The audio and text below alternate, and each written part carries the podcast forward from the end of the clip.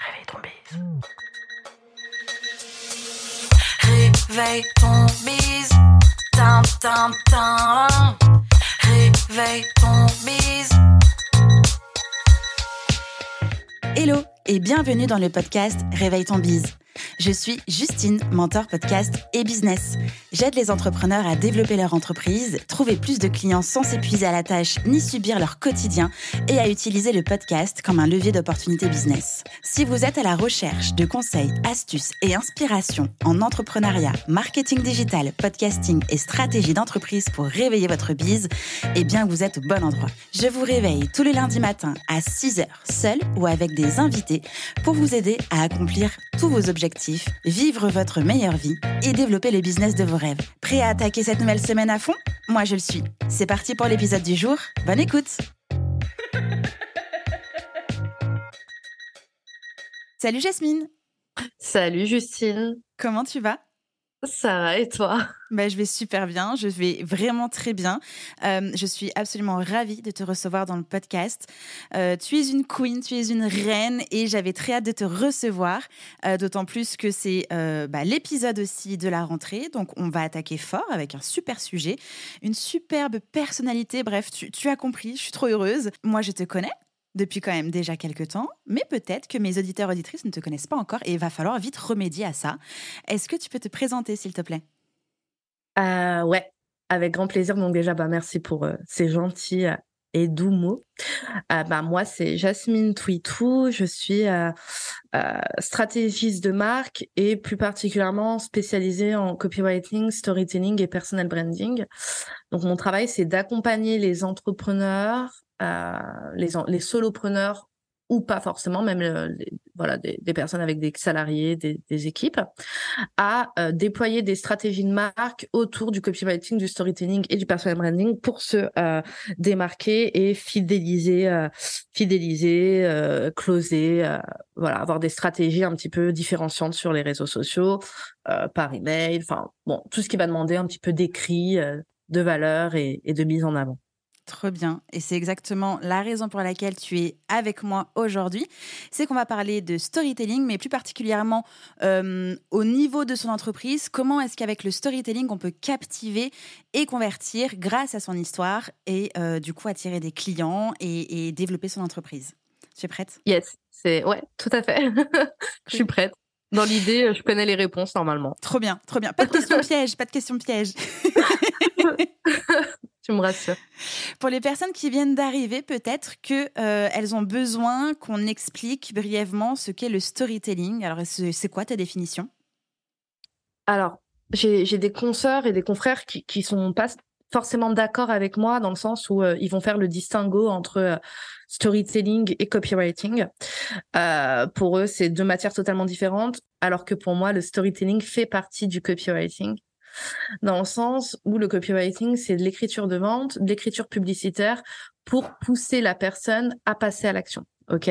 Ok. Ça, c'est ça, c'est le copywriting. Et dans le copywriting, souvent, on utilise le storytelling, c'est-à-dire raconter des histoires pour transmettre des émotions, parce qu'on s'est rendu compte, bah, depuis la création de l'humanité, hein, ça passe euh, déjà par les religions, par exemple, euh, où euh, bah, les livres sont des histoires, clairement. On s'est rendu compte que ce qui marchait le plus, c'était pas euh, tant les faits. Si je te donne des chiffres, euh, tu vas beaucoup moins les retenir que si je t'en fais une histoire avec une avec des valeurs, avec une mission. Donc en fait, le storytelling, c'est raconter une histoire pour faire passer des valeurs, pour créer des émotions, et c'est l'émotion qui crée le lien entre toi et ton client et ou prospect. Hmm, trop cool. Voilà. Donc pour moi, le storytelling est une sous-branche du copywriting ayant pour but de raconter des histoires, Trop canon, Oh, bah. merci. Mais Merci. trop bien cette définition, hyper claire. Euh, on va du coup rentrer dans le vif du sujet. Euh, pourquoi le storytelling C'est un outil puissant pour les entrepreneurs et entrepreneuses qui cherchent du coup à développer leur business? Aujourd'hui, à l'ère du digital, on ne peut pas se distinguer par son produit ou son service. Euh, moi, je dis toujours quelque chose qui peut euh, être un petit peu agaçant, mais on n'est pas les seuls à faire ce qu'on fait et on n'est pas les meilleurs. Euh, il y a toujours meilleur, il y a tout, bon, il y a moins bon aussi, mais il y a toujours meilleur. Si on se base que sur son produit sans mettre en avant sa personnalité, parce qu'en fait, le storytelling, c'est aussi pour mettre en avant sa personnalité. Quoi qu'on pourra discuter, euh, Justine, des différents storytelling, parce que si on n'est pas, si on n'a pas envie de se mettre en avant, on peut faire du storytelling client, par mmh. exemple, euh, ou du storytelling de marque. Mais aujourd'hui, parlons du storytelling personal branding, celui qui est lié à sa personne. Euh, je pense qu'aujourd'hui, il est important parce qu'il nous permet de nous distinguer. Notre produit, notre service, tout le monde peut le faire. Voilà, c'est triste, mais tout le monde peut le faire, tout le monde peut nous piquer notre idée. Par contre, une personnalité, une histoire, ça va être très très compliqué euh, à, piquer. Euh, aujourd'hui, on voit bien que les, entrepreneurs qui réussissent, et là je pense à Lena Situation, mmh qui euh, qui maîtrise à fond le storytelling. Si vous regardez ses vidéos, c'est que des histoires elle raconte des histoires. Parce que les histoires créent des émotions, parce que les histoires permettent aux personnes d'adhérer à ton propos et aussi de se reconnaître dans ton propos. Bien sûr, le storytelling, ça doit pas être un journal intime, si tu veux. Il faut que lorsque tu parles de toi, tu parles des autres. Et là, je rejoins Rimbaud qui disait je est un autre, donc JE. Dans le sens où lorsqu'on parle de soi, on doit parler des autres. Si on parle de soi pour parler de soi, c'est que c'est un échec. Mmh. Euh, donc en fait, pourquoi c'est performant C'est tout simplement que tu te distingues par quelque chose qui t'appartient, tu attires des personnes qui sont en accord avec tes valeurs. Donc c'est quand même un plaisir de travailler avec des personnes qui t'aiment pour ce que tu es, qui te soutiennent pour ce que tu es. Et aussi, euh, et pas des moindres, les personnes qui t'auront choisi pour ton storytelling et pour ton personal branding, donc pour ta marque personnelle, auront tendance à te choisir toi et pas ton produit. C'est-à-dire que si demain il s'avérait que tu lançais un autre produit un petit peu loin de ce que tu fais, par exemple Justine, et bah si tu as des, des prospects qui ont adhéré à ta personne, à ton histoire, ils pourraient être totalement intéressés par ce produit. Parce que mmh. c'est ta personne qui compte et le service. C'est pas tant ce que tu fais que ce que tu es. Voilà. Et je pense qu'en 2023, c'est quelque chose qu'on va plus pouvoir éviter parce que la concurrence est rude et que faire du bon travail ne se suffit plus. Entièrement d'accord avec toi. Euh, tu en as déjà un tout petit peu parlé en évoquant Lena Situation, justement. Est-ce que tu as des exemples concrets de marques, de personnes qui ont utilisé le storytelling avec succès, évidemment, hein, parce qu'on veut de l'inspiration, euh, pour promouvoir leurs produits, leurs services, leurs marques? Ah bah, t'as Lena. Alors, déjà, moi, pour moi, tous les youtubeurs. Ok. C'est-à-dire que tous les youtubeurs, moi je suis euh, une fan de, de, de youtubeurs, tous les tous les youtubeurs euh, de ma génération, en tout cas, je viens d'avoir 28 ans, ont utilisé le storytelling pour sortir de YouTube. Mmh. Dans le sens où Lena Situation commence par euh, YouTube et finit avec euh, la, Hôtel Merfouf. Et il faut voir à quel point ça, c'est un storytelling super léché, de reprendre le nom, euh, en termes de personal branding, on est sur quelque chose de très puissant, de reprendre le nom de quelque chose qu'elle avait mis dans ses vidéos depuis très longtemps pour créer une sorte de connivence, en sachant que ce qui est le plus important dans le storytelling, c'est la cohérence. Mmh. Euh, si tu écris une fois ton storytelling, ou du moins tu parles une fois de toi, mais qu'ensuite euh, tu n'en reparles plus ou que tu te contredis, euh, tu te mets euh, une balle dans le pied. Euh, réutiliser des histoires, utiliser des références pour ensuite te créer un univers, c'est la meilleure façon de te distinguer et de créer quelque chose d'authentique. Donc ça, Lena a très bien compris. Ensuite, tu as, Squeezie, qui à la mmh. base est quelqu'un qui faisait quoi? Des vidéos de jeux vidéo. Aujourd'hui, il organise des... le RP, RG, je sais plus trop quoi. C'est ah, je ne vais pas t'aider, je le suis pas du tout. Alors c'est de la Formule 1 où, euh, en tous les cas, il organise des choses qui dépassent. Enfin, il a complètement changé euh, de. Euh, maintenant, il fait des vidéos, des traits d'horreur, des vidéos d'horreur, des vidéos où il raconte les pires événements. Enfin, mmh. où il va aller sur Reddit, etc. Et en fait, pourquoi il arrive à faire ça C'est parce qu'en fait, les gens ne le suivent plus pour les vidéos YouTube qu'il fait, mais pour la personne qu'il est. Mmh. Résultat, demain, il pourrait même sortir un album, et t'en as pas mal qui font ça, ça. Euh, notamment Mister V. Mmh. Il pourrait même, eh ben, il est suivi. Parce qu'en fait, qu'il fasse des vidéos, qu'il fasse de la musique ou qu'il fasse de la danse, les gens adhèrent à sa personne, à son histoire, à ce qu'il représente. Et donc, je vais aussi sur Mister V, euh, qui a sorti une marque de pizza. Alors qu'à la base, c'était pas du tout son truc. Euh, il a lancé des pizzas congelées parce qu'en fait, c'est son histoire, sa personne. Donc là, on est sur un fort personal branding. Comme tu l'auras vu, je fais beaucoup de liens entre personal branding et storytelling. Parce que pour moi, euh, le personal branding a besoin du storytelling. Tu ne peux pas avoir de marque personnelle si tu n'as pas d'histoire. Mm. Euh, et donc voilà, après, sur des marques un peu plus euh, connues, tu as Respire. oui. Euh, donc là, tu as une histoire de marque très très forte, même si c'est très intéressant à étudier parce que l'histoire de marque a changé entre temps pour euh, sortir un petit peu de la marque personnelle et aller plus vers une histoire de marque euh, entrepre- entreprise, etc. Quelque chose qui dépasse la créatrice, mais à la Mhm. base, on était sur une histoire très forte. Oui. Et en fait, l'histoire de la marque Respire, c'est une, c'est une, mar- c'est une marque de déodorant clean. Et puis, c'est l'histoire de Justine, une nana comme toi et moi, qui va chez, euh, qui va chez le médecin. Il lui détecte une grosseur euh, sous les selles Mm. et euh, elle décide de faire un petit peu un check-up de tout ce qu'elle possède comme cosmétique à la maison. Et elle se rend compte que les déodorants, c'est bourré de merde. Et donc, elle décide de proposer, de créer son propre déodorant et dans un dernier temps, de le proposer à la vente. Mhm. Donc là, voilà, on est sur un storytelling assez léché, euh, très bien réussi. Euh... T'as la marque, une marque qui est très très forte en France en storytelling, c'est Innocent, où vraiment euh, les histoires c'est partout tout le temps. Euh, tu vas sur leur site internet. D'ailleurs, euh, moi avec mes clientes, on étudie beaucoup Innocent. C'est très intéressant. Je l'avais étudié déjà à la fac. Euh, L'histoire fait partie entière, enfin fait entièrement partie de leur stratégie de marque. Et il y a même des histoires derrière leurs bouteilles. Donc à chaque fois que tu achètes une bouteille, tu as accès à une histoire. Donc ça, c'est pour créer de l'émotion. C'est- Ça, ça repose beaucoup sur les émotions très importantes. Euh, alors la psy en moi dirait que les émotions négatives n'existent pas et qu'elles sont nécessaires, Mhm. mais la marketeuse en moi dit que quand même les émotions négatives, on évite de les transmettre dans notre stratégie de marque. Et donc c'est pour ça qu'on va beaucoup reposer sur l'humour, la bienveillance, et c'est ce que fait Innocent. Euh, et puis on- ils le font aussi euh, en pimpant euh, leur petite bouteille avec Mm. euh, avec un petit bonnet euh, par rapport aux luttes sociales, etc. Justement, à travers les exemples que tu nous as cités et avec euh, euh, les explications que tu nous as données un peu plus en amont, euh, moi j'ai une question qui me taraude parce que ça donne envie tout ça. Comment est-ce qu'on trouve et comment est-ce qu'on définit en fait justement les histoires uniques que l'on va partager et qui vont résonner juste parfaitement avec l'audience que l'on cible? Alors déjà, je pense qu'il faut savoir à qui on s'adresse. Évidemment. L'idée, l'idée, c'est quand même de s'adresser avec à des personnes qui partagent nos valeurs. Et euh, je dis ça parce qu'en fait, parfois, une histoire peut avoir deux versions. Mhm. Et alors là, euh, attention, c'est le moment olé olé. Mais je prends souvent, je prends souvent l'exemple euh, de quand tu as un date avec quelqu'un. euh, quand tu le racontes à ta mère et quand tu le racontes à ta meilleure amie, c'est pas la même Non, version. c'est pas la C'est même pas les mêmes détails. Non, non, non. C'est pas les mêmes détails et pourtant c'est la même histoire. Mhm. Donc bien savoir euh, à qui on s'adresse et aussi quel message on veut faire passer, comment on a envie d'être vu, est-ce qu'on a envie d'être vu comme la personne open, ouverte d'esprit, euh, qui se manue ou plutôt euh, euh, avec beaucoup de distance? Ça c'est vraiment à, à toi de voir. Mais comment on trouve son- ce qu'on ce qu'on aimerait raconter?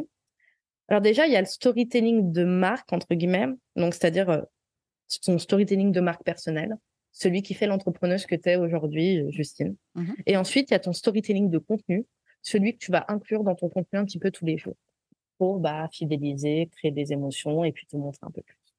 Pour le storytelling de marque, c'est assez long. Il faut se poser, faire une grosse introspection, se demander qu'est-ce qui fait la personne que je suis aujourd'hui, quelles sont mes valeurs et ma mission. Mhm. Donc, mes valeurs, c'est bah, qu'est-ce que je défends, le féminisme, l'écologie, l'inclusivité. Voilà. Ma mission, c'est qu'est-ce que j'apporte à la société, qu'est-ce que je veux faire bouger dans la société. D'ailleurs, c'est la chose la plus difficile aussi. Mm. Et euh, ma vision, jusqu'à où je veux aller, comment je veux y aller, etc. Et ça demandera forcément de se pencher sur son why interne et why externe. Donc, le why interne, c'est pourquoi je le fais pour moi. Et le why externe, c'est pourquoi je le fais pour les autres. Je trouve que c'est très intéressant euh, parce qu'en fait, la plupart des entrepreneurs se mentent à eux-mêmes sur ça. Et quand tu leur dis pourquoi tu es entrepreneur, ils disent pour aider. Donc, ils disent avoir trouvé le why externe. Très bien. Le truc, c'est que pour aider, c'est pas vrai. Euh, si on voulait juste aider, comme je dis tout le temps, ben, on serait dans le bénévolat. Euh, c'est forcément que ça vient aussi chercher quelque chose chez nous. Donc, Mhm. moi, par exemple, j'avais trouvé mon why interne avant de, le avant de trouver mon why externe. C'est-à-dire que je savais que je voulais être entrepreneuse pour la liberté, pour l'argent, aussi parce que j'ai une personnalité qui est très, très euh, particulière. Et euh, il y a plein de choses qui passent pas, même si entre-temps, ça s'est calmé, mais il y a quand même plein de choses qui passent pas en entre, dans, dans le monde de l'entreprise.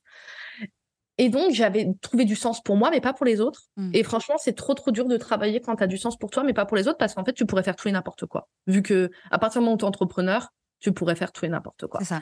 Et donc, j'ai dû beaucoup travailler pour me dire qu'est-ce que tu veux faire pour les autres, comment tu pourrais lier tes valeurs à ta mission? Et c'est là que je me suis dit, bah, en fait, si tu t'adresses aux femmes afin de les aider à s'émanciper, euh, parce que, euh, à défaut de pouvoir s'émanciper du capitalisme, on peut peut-être essayer d'être le max, enfin, au plus libre possible, Mhm. c'est-à-dire pas dépendante d'un homme, etc. Et je me suis dit, bah voilà, là, ça a trop de sens, en fait. Si tu arrives à, à faire preuve d'inclusivité, si tu arrives à aider des meufs euh, à prendre de la place dans la société, et ben là, euh, tu pourras te coucher en, dirant- en disant, j'ai fait quelque chose de trop Mm. cool. Et donc, en fait, c'est ce qui s'est passé. Là, j'ai trouvé mon why externe. C'est quoi la différence? Excuse-moi, je te coupe, mais sur le why externe et la mission? Et ben moi, je dis que c'est la même chose. Oui, ok. En fait, donc ouais, moi je dis toujours que le why externe c'est euh, la mission et que le why interne c'est la vision. Yep, ok. Euh, je sais pas si tout le monde aurait, aurait ma définition. En tous les cas, quand j'étais prof à la fac, c'est ce que je leur apprenais. Donc j'estime que j'ai le droit. Ça a été Euh, validé par ta classe, c'est bon. Voilà, c'est ça. Ils étaient en master 2, euh, donc euh, ça va. Ça veut dire que. Euh, oui, oui, pour moi, c'est la même chose. Donc, en fait, voilà, se poser la question un petit peu de quel est mon why interne, quel est mon why externe, qu'est-ce que j'ai vécu dans ma vie, quelles sont les grosses étapes. Ça, c'est le plus dur parce que la plupart de mes clientes vont me faire des listes à rallonge et ensuite, bah, c'est un travail de synthèse, de Mm. savoir, en vrai, ok, cette rencontre, elle était importante, mais est-ce que tu es sûr que c'est pas cette rencontre qui a tout changé? Mm. Donc voilà, on va se poser des questions comme ça un petit peu percutantes. Ensuite, on va faire le tri entre ce qu'on est prête à raconter et ce qu'on n'est pas prête à raconter. Puis dans un second temps, bah, on va commencer à rédiger en respectant une euh, trame narrative. Ok. Waouh, c'est une fucking masterclass que tu viens de nous délivrer là. Ouais, je sais. Je sais pas, je sais pas faire de rétention d'informations.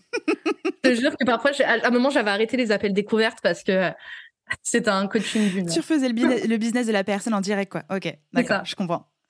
Euh, justement, avec ce que tu viens de nous partager, moi, ça me fait quand même un peu euh, questionner sur comment est-ce qu'on peut maintenir une certaine authenticité en utilisant le storytelling, parce que quand même, on travaille son storytelling pour que ça puisse, comme on l'a dit, être impactant, captivant, que ça résonne juste, etc., sans passer justement par le sentiment drama ou bullshit de l'histoire. On a pu voir, alors peut-être que ça se fait un peu moins maintenant, mais il y avait euh, bah, sans doute au moment où le monde entier s'est dit Hey, on va remettre du storytelling au goût du jour.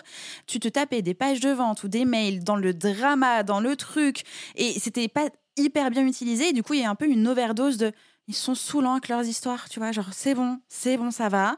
Euh, comment est-ce qu'aujourd'hui on peut l'utiliser tout en étant authentique, juste, sans tomber dans le drama et le bullshit comme on a pu le voir avant? Je pense que même si tu racontes mot pour mot ce qui s'est passé sans mentir, euh, alors là, je rejoindrai un de mes profs de littérature. À partir du moment où tu fais passer la réalité de ce que tu as vécu à une autre réalité, c'est-à-dire tu le racontes à quelqu'un ou tu l'écris. Donc à partir du moment où tu fais ça, tu le fictionnalises. C'est-à-dire tu rajoutes de la fiction. Mais rajouter de la fiction ne veut pas dire rajouter du pathos. Et là, ce que tu dis, en fait, c'est quelque chose qu'on retrouve dans le storytelling, mais aussi dans le marketing tout court. Mhm. Et je suis obligée d'avoir une pensée euh, à ce moment-là pour euh, pour Florine Legros qui à chaque fois euh, nous disait mais putain arrêtez avec votre marketing bullshit parce que franchement moi je n'en peux plus et moi aussi je n'en peux plus. C'est quelque chose qu'on retrouve dans le storytelling mais dans le marketing toujours aussi euh, quelque chose qui va grossir les traits. C'est important à l'écrit de grossir le trait parce que le message ne passe pas euh, comme euh, à l'oral et on a Mhm. besoin un petit peu de marquer les émotions. Et donc là pour pas tomber dans ce dont tu viens de parler Justine, c'est-à-dire euh, le pathétique en fait. Mhm. Quelque chose où on en fait des tonnes. Euh, bah, en fait, il faut juste se baser sur ce que un grand penseur a fait avant moi, c'est-à-dire Aristote, quand il a théorisé la rhétorique. Quand il a théorisé la rhétorique, c'est-à-dire l'art de parler, l'art de convaincre, euh, il a dit qu'il fallait trois choses. Le pathos, donc le côté émotion. Voilà, donc tu as bien raison. euh, donc c'est le côté un petit peu storytelling, voilà, Mhm. où on va se mettre en avant. Logos, la raison, tu vois. Donc là, c'est vraiment la raison, c'est les faits Mhm. et l'éthos, la personne avec ce qu'elle euh, impose en tant que personne. OK? Quand tu respectes pas correctement ces trois points, tu vas ou tomber dans la raison, donc les faits, et donc il y aura moins d'émotions, Mhm. ou tomber dans l'éthos, tu vas parler de je, je, je, je, je, et donc il y aura moins d'émotions parce qu'elles sont que liées à toi et aussi moins de faits, ou tu vas tomber dans le pathos et tu vas juste nous donner envie de vomir Je suis Mhm. désolée. Ou Euh, moi, j'ai exactement. Ou chialer, mais pas chialer correctement, tu vois. Moi, moi, le pathos, à chaque fois, je dis à mes clientes, quand tu as envie de coucher avec quelqu'un, faut pas que la personne ait en- et sache que tu as envie de coucher avec quelqu'un. Avec elle, pardon. Bien. Parce qu'en fait, quand tu, tu meurs d'envie, quand t'en fais des tonnes, bah, c'est repoussant. Et c'est triste, hein, je suis désolée, j'aimerais dire que ce soit pas le cas, mais euh, c'est la vérité. Ce qui est sexy, c'est la retenue. Euh, et donc, en fait, T'as raison pour rester. Enfin, pour moi, la seule chose que je peux dire, c'est que pour rester authentique, faut respecter ces trois points, en fait, tout simplement. Et Mhm. faut pas en faire des tonnes. Faut pas euh, extrapoler les choses. Euh, il suffit d'utiliser les bons adjectifs au bon moment, sans utiliser forcément des gros superlatifs, c'est-à-dire des adjectifs plus plus, Mhm. pour créer la bonne émotion. Et aussi, faut pas mentir, en fait, tout simplement. Euh, les marketeurs, normalement, ne sont pas des menteurs. Si dans ton histoire, tu te rends compte que tu pipeaux, c'est que bah, ton histoire, elle est mal tournée, que tu sais pas comment la mettre en avant.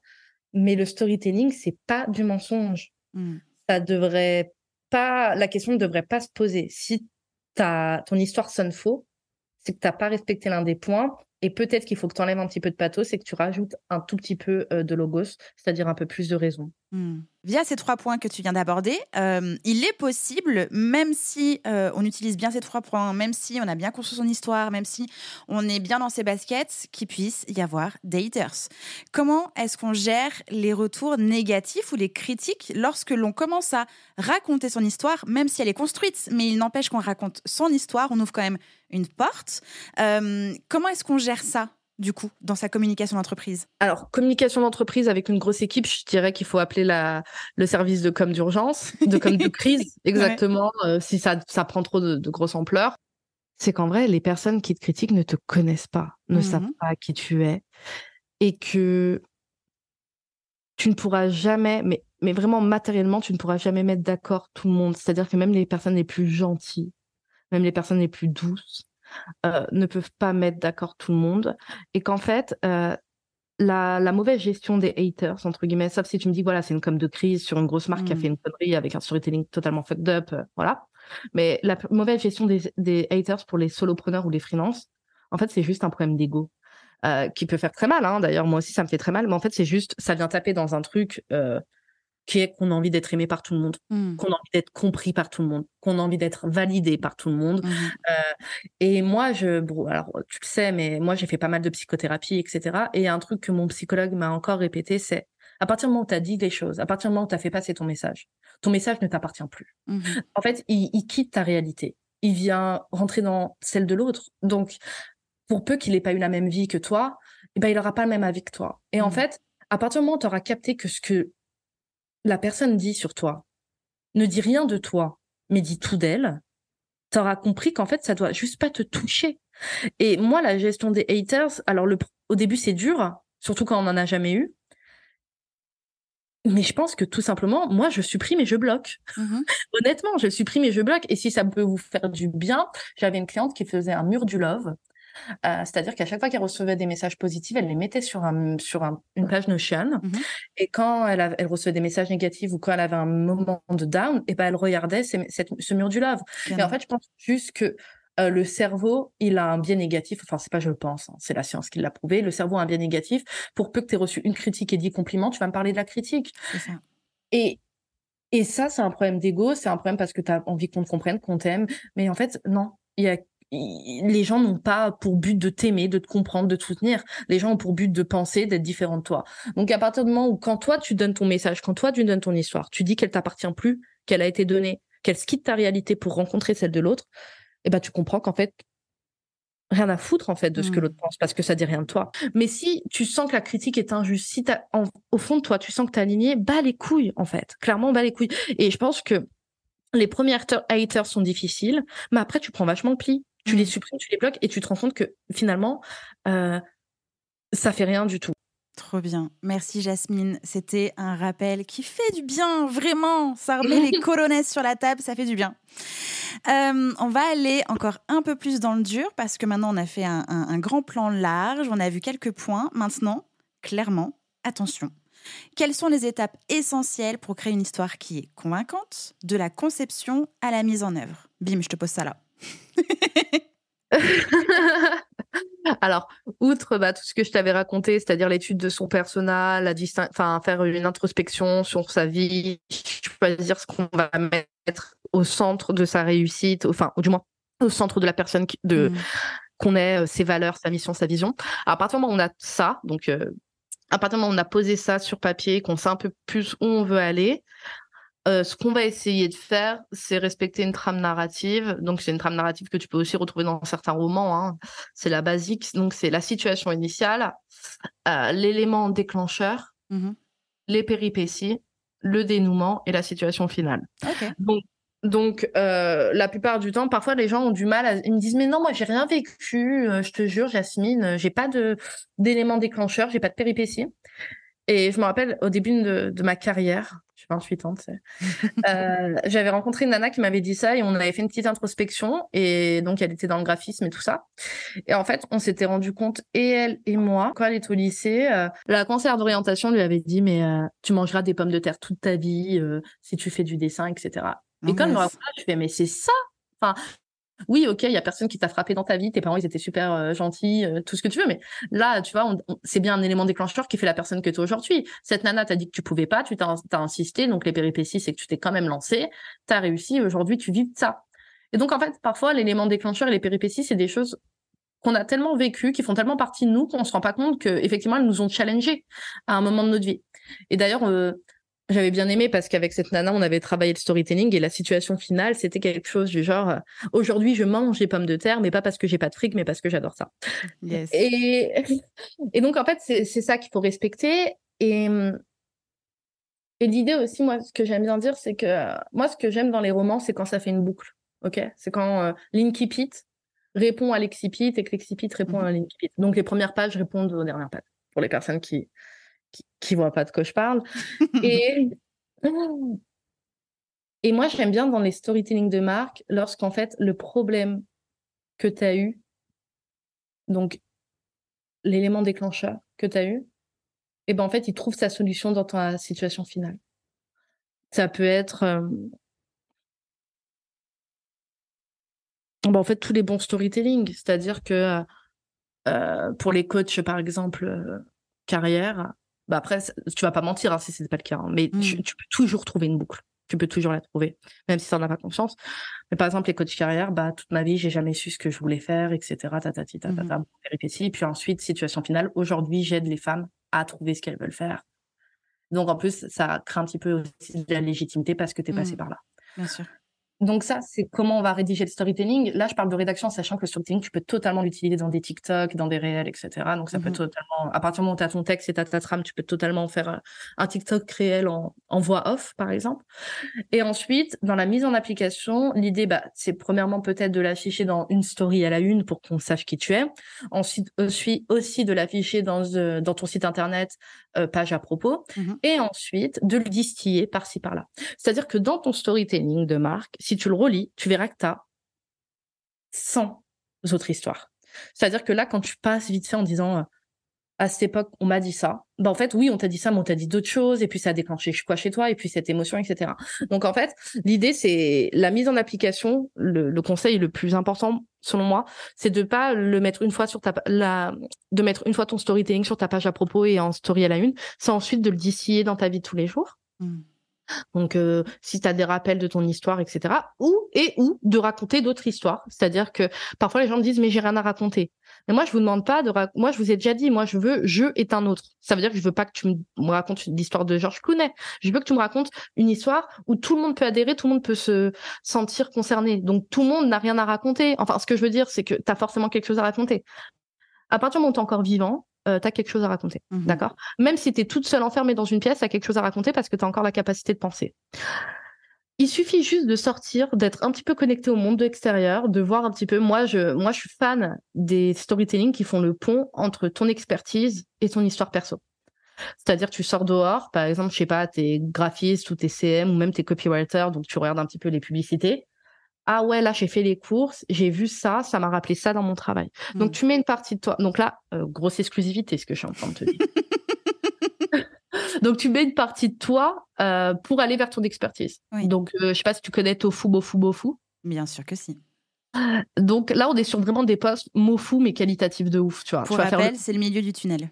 Exactement. Tu vas faire vraiment le pont entre le tofu, donc très loin, top, Mhm. et puis le bottom, où là, ça va être un peu plus dur d'attirer aussi. C'est là que tu vas plus closer parce que Oui. c'est très euh, spécialisé. Et quand tu es sur des middle comme ça, mais des middle qui font le pont entre toi et ton expertise, tu es sur des middle très, très qualitatifs. Mm. Donc voilà, le storytelling, outre bah, euh, cette trame narrative et tout ça, c'est aussi prendre conscience que les histoires, c'est partout tout le temps. À partir du moment où tu as tiré une morale, à partir du moment où tu as reçu une émotion, où tu as ressenti quelque chose, Mhm. tu peux le transmettre. Mais est-ce qu'on risque pas justement de saouler les gens? Genre les gens qui sont là depuis quelques temps et qui nous entendent radoter, radoter, radoter. Enfin, c'est sans fin en fait. Non, mais tu radotes pas. C'est pas possible que tu radotes. Alors déjà, il y a, il y, a, il y, a, il y a une chose. euh, La seule personne que tu peux saouler, entre guillemets, c'est toi. Et si tu te saoules, arrête, tout simplement. Voilà. Dans le sens où moi, je suis trop désolée de dire ça parfois à mes clientes, mais déjà, faudrait que les gens aient vu sept fois la même chose, Ouais. s'en rappeler sur Internet. Et aussi, pour peu que toi, tu aies l'impression que tout le monde l'a vu, il y a plein de gens qui l'ont pas vu. Mhm. C'est vraiment un biais euh, personnel. C'est vraiment un biais de croire que tu vas saouler qui que ce soit. Ensuite, euh, t'es pas censé radoter. Normalement, tu as toujours des nouvelles choses à raconter. Euh, moi, par exemple, je parle de féminisme, je, peux en par- je parle aussi de lutte LGBT. Je raconte pas la même histoire. Je prends la même finalité, la même morale. Oui, effectivement, c'est euh, d'aller vers euh, des, des meilleurs euh, droits sociaux, etc. Mais il y a plein de choses dans la vie de tous les jours que je vis et je me dis putain, mais, mais c'est pas possible. Tu vois, il y a même des livres que je lis. Euh, Il y a des créateurs de contenu que je rejoins et qui disent que pour créer du bon contenu, faut en consommer. Mm. Et c'est vrai. Totalement Euh, d'accord. Il y a des films que je lis, des films que j'ai. Non, il y a des livres Trop que forte. je lis. Ouais, je sais. La meuf est Ouais. balèze. Je, je lis entre les lignes du, du réalisateur de Spielberg. Ça. Non, mais il y a des films que je lis. Euh, putain Tu pourras en faire un, un best-of. Il y a des films que je vois, il y a des livres que je lis, des podcasts que j'écoute, qui viennent nourrir mes valeurs, qui viennent nourrir mes idées de storytelling. Donc certes, c'est pas mon storytelling personnel parce que c'est pas forcément pour parler de moi, mais je pars de faits que je vis tous les jours pour en créer des histoires et en créant des histoires, Mhm. En faire des histoires, pardon, et en créant ces histoires, je fais passer une émotion et je fais passer euh, euh, et je crée un lien privilégié avec mon audience en créant des émotions. Hmm. Ok. Waouh. Ça fait du taf. Mais alors, du coup, si toi, à chaque fois, euh, t'es nourri de choses que tu lis, regardes, euh, écoutes, je sais pas, vois comme ça, juste en un seul coup d'œil dans la rue, euh, tu, tu les captures où, toutes tes histoires? Genre, tu te fais des vocaux? Tu, tu, tu gères ça comment? Moi, j'ai un espace Notion où je me mets des notes euh, et que j'ai téléchargé sur un sur mon iPhone.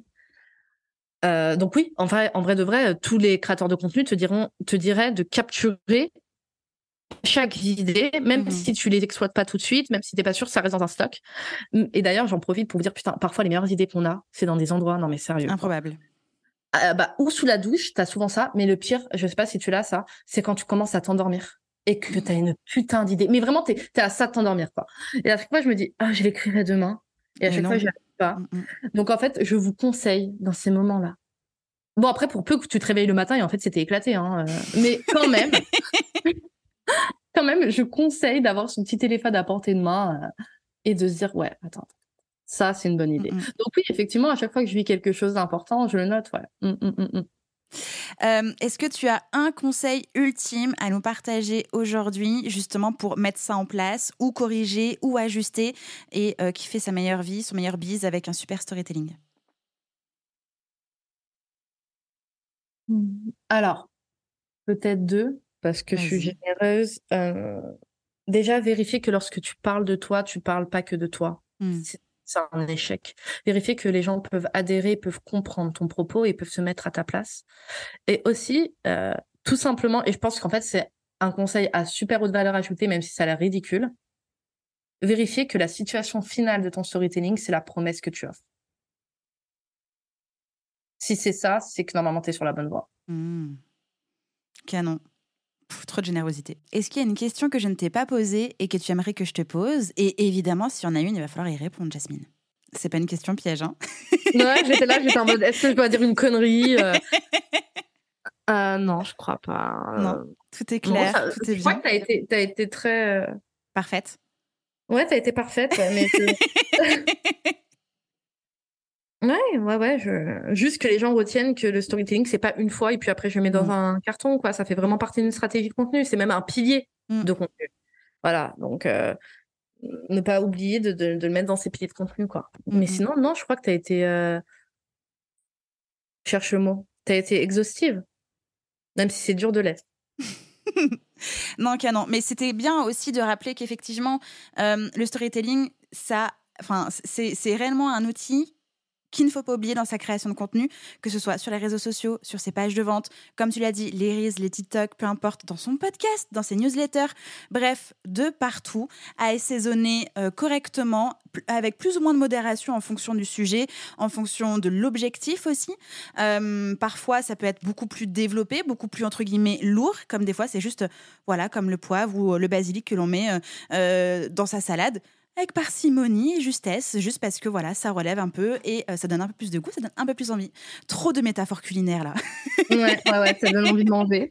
Mais euh, toi, en plus, je vais faire les courses après notre. euh, Tu m'as rappelé de plein de choses là. Basilic, basilic. Bah, ouais, J'adore ça.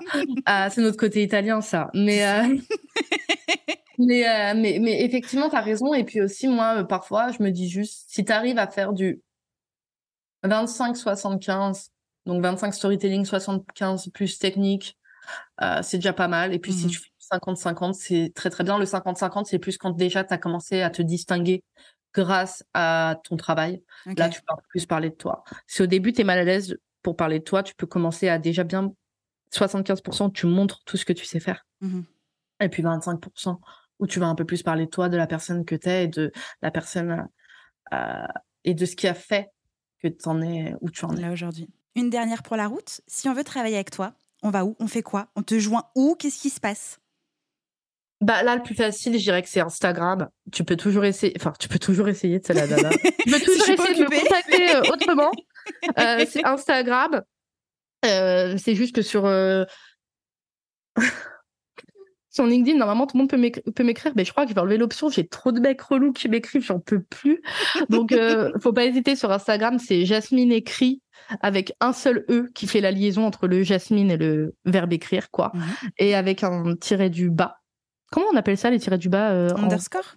Ouais, c'est ça, en bon, en bon, en bonne, Geek. en bon, en bon geek. Donc euh, voilà, Jasmine écrit avec un E qui fait le lien, euh, underscore. Et puis ce qui est bien, c'est que c'est la dada trop fière. J'ai pris une deuxième puce et j'ai mis WhatsApp euh, Pro. Donc Yeah. dessus, de, sur Instagram, vous pouvez directement, si vous voulez pas passer par les messages et passer directement par un- une conversation plus privilégiée, vous pouvez directement m'écrire sur WhatsApp. Et là, mes façons de travailler, il y a du coaching one-one. J'en prends très très peu. J'en prends deux ou trois par an. Voilà, Mhm. parce que quand je prends du coaching, euh, je prends que une personne par une personne et ça dure euh, entre deux et trois mois. Donc il y a du coaching one-one, il y a la BBO, Eh forcément. oui. Donc euh, ça, c'est mon bootcamp pour apprendre le storytelling pour soi et pour ses clients. C'est-à-dire si on veut aussi devenir storyteller. Donc ça marche aussi très bien pour les nanas qui font par exemple du CM, de la rédaction web, etc. Mhm. Ou les nanas qui veulent aussi l'utiliser dans leur communication. Euh, et ça, ça commencera, euh, je crois que ça commence le 11 septembre, Ok. quelque chose comme ça, et ça dure deux mois. Euh, là aussi, vous pouvez avoir des informations, il suffit de m'écrire. Et euh, puis, euh, c'est tout. Il y a une petite masterclass sur la santé mentale, mais c'est encore autre chose. Voilà. Trop bien. Merci Jasmine. De toute façon, tous tes meilleurs liens seront en description de cet épisode. Euh, ton compte Instagram, la Biblio et puis la masterclass. Et au moment où l'épisode sort, la masterclass est dispo, elle sera bien évidemment présente. Euh, J'ai passé un trop bon moment avec toi. C'était trop bien. Euh, un épisode full valeur, euh, sans rétention d'informations. C'est clair. Vraiment, merci. Trop canon. Tu, tu, tu, tu, tu as éclairé ma journée. Il fait déjà bien soleil, mais tu vois, c'est grand max. Là, tu vois, c'était trop bien. Merci beaucoup. Merci beaucoup, Justine. Merci pour l'invitation. Et je fais des gros bisous à tous tes auditeurs, auditrices. Oui. Tu reviens évidemment quand tu veux. Tu connais le chemin de chez moi. Et donc, euh, du coup, on pourra se refaire ça pour une nouvelle actu, euh, une nouvelle envie. Euh, je suis toute oui. À très bientôt, Jasmine. Bientôt. Bye bye. J'espère que cet épisode vous a plu. N'oubliez pas de vous abonner sur votre plateforme d'écoute préférée. C'est le meilleur moyen de ne pas manquer les prochains épisodes et de ne pas louper votre réveil business. Si vous avez des idées, des suggestions ou un mot d'amour à me partager, direction Apple Podcast pour laisser un commentaire et des étoiles. Ça m'aide vraiment à rendre visible le podcast en plus de réchauffer mon cœur. Je vous retrouve au plus tard dans le prochain épisode ou tout de suite sur Instagram au nom de Réveille ton bise. Ciao ciao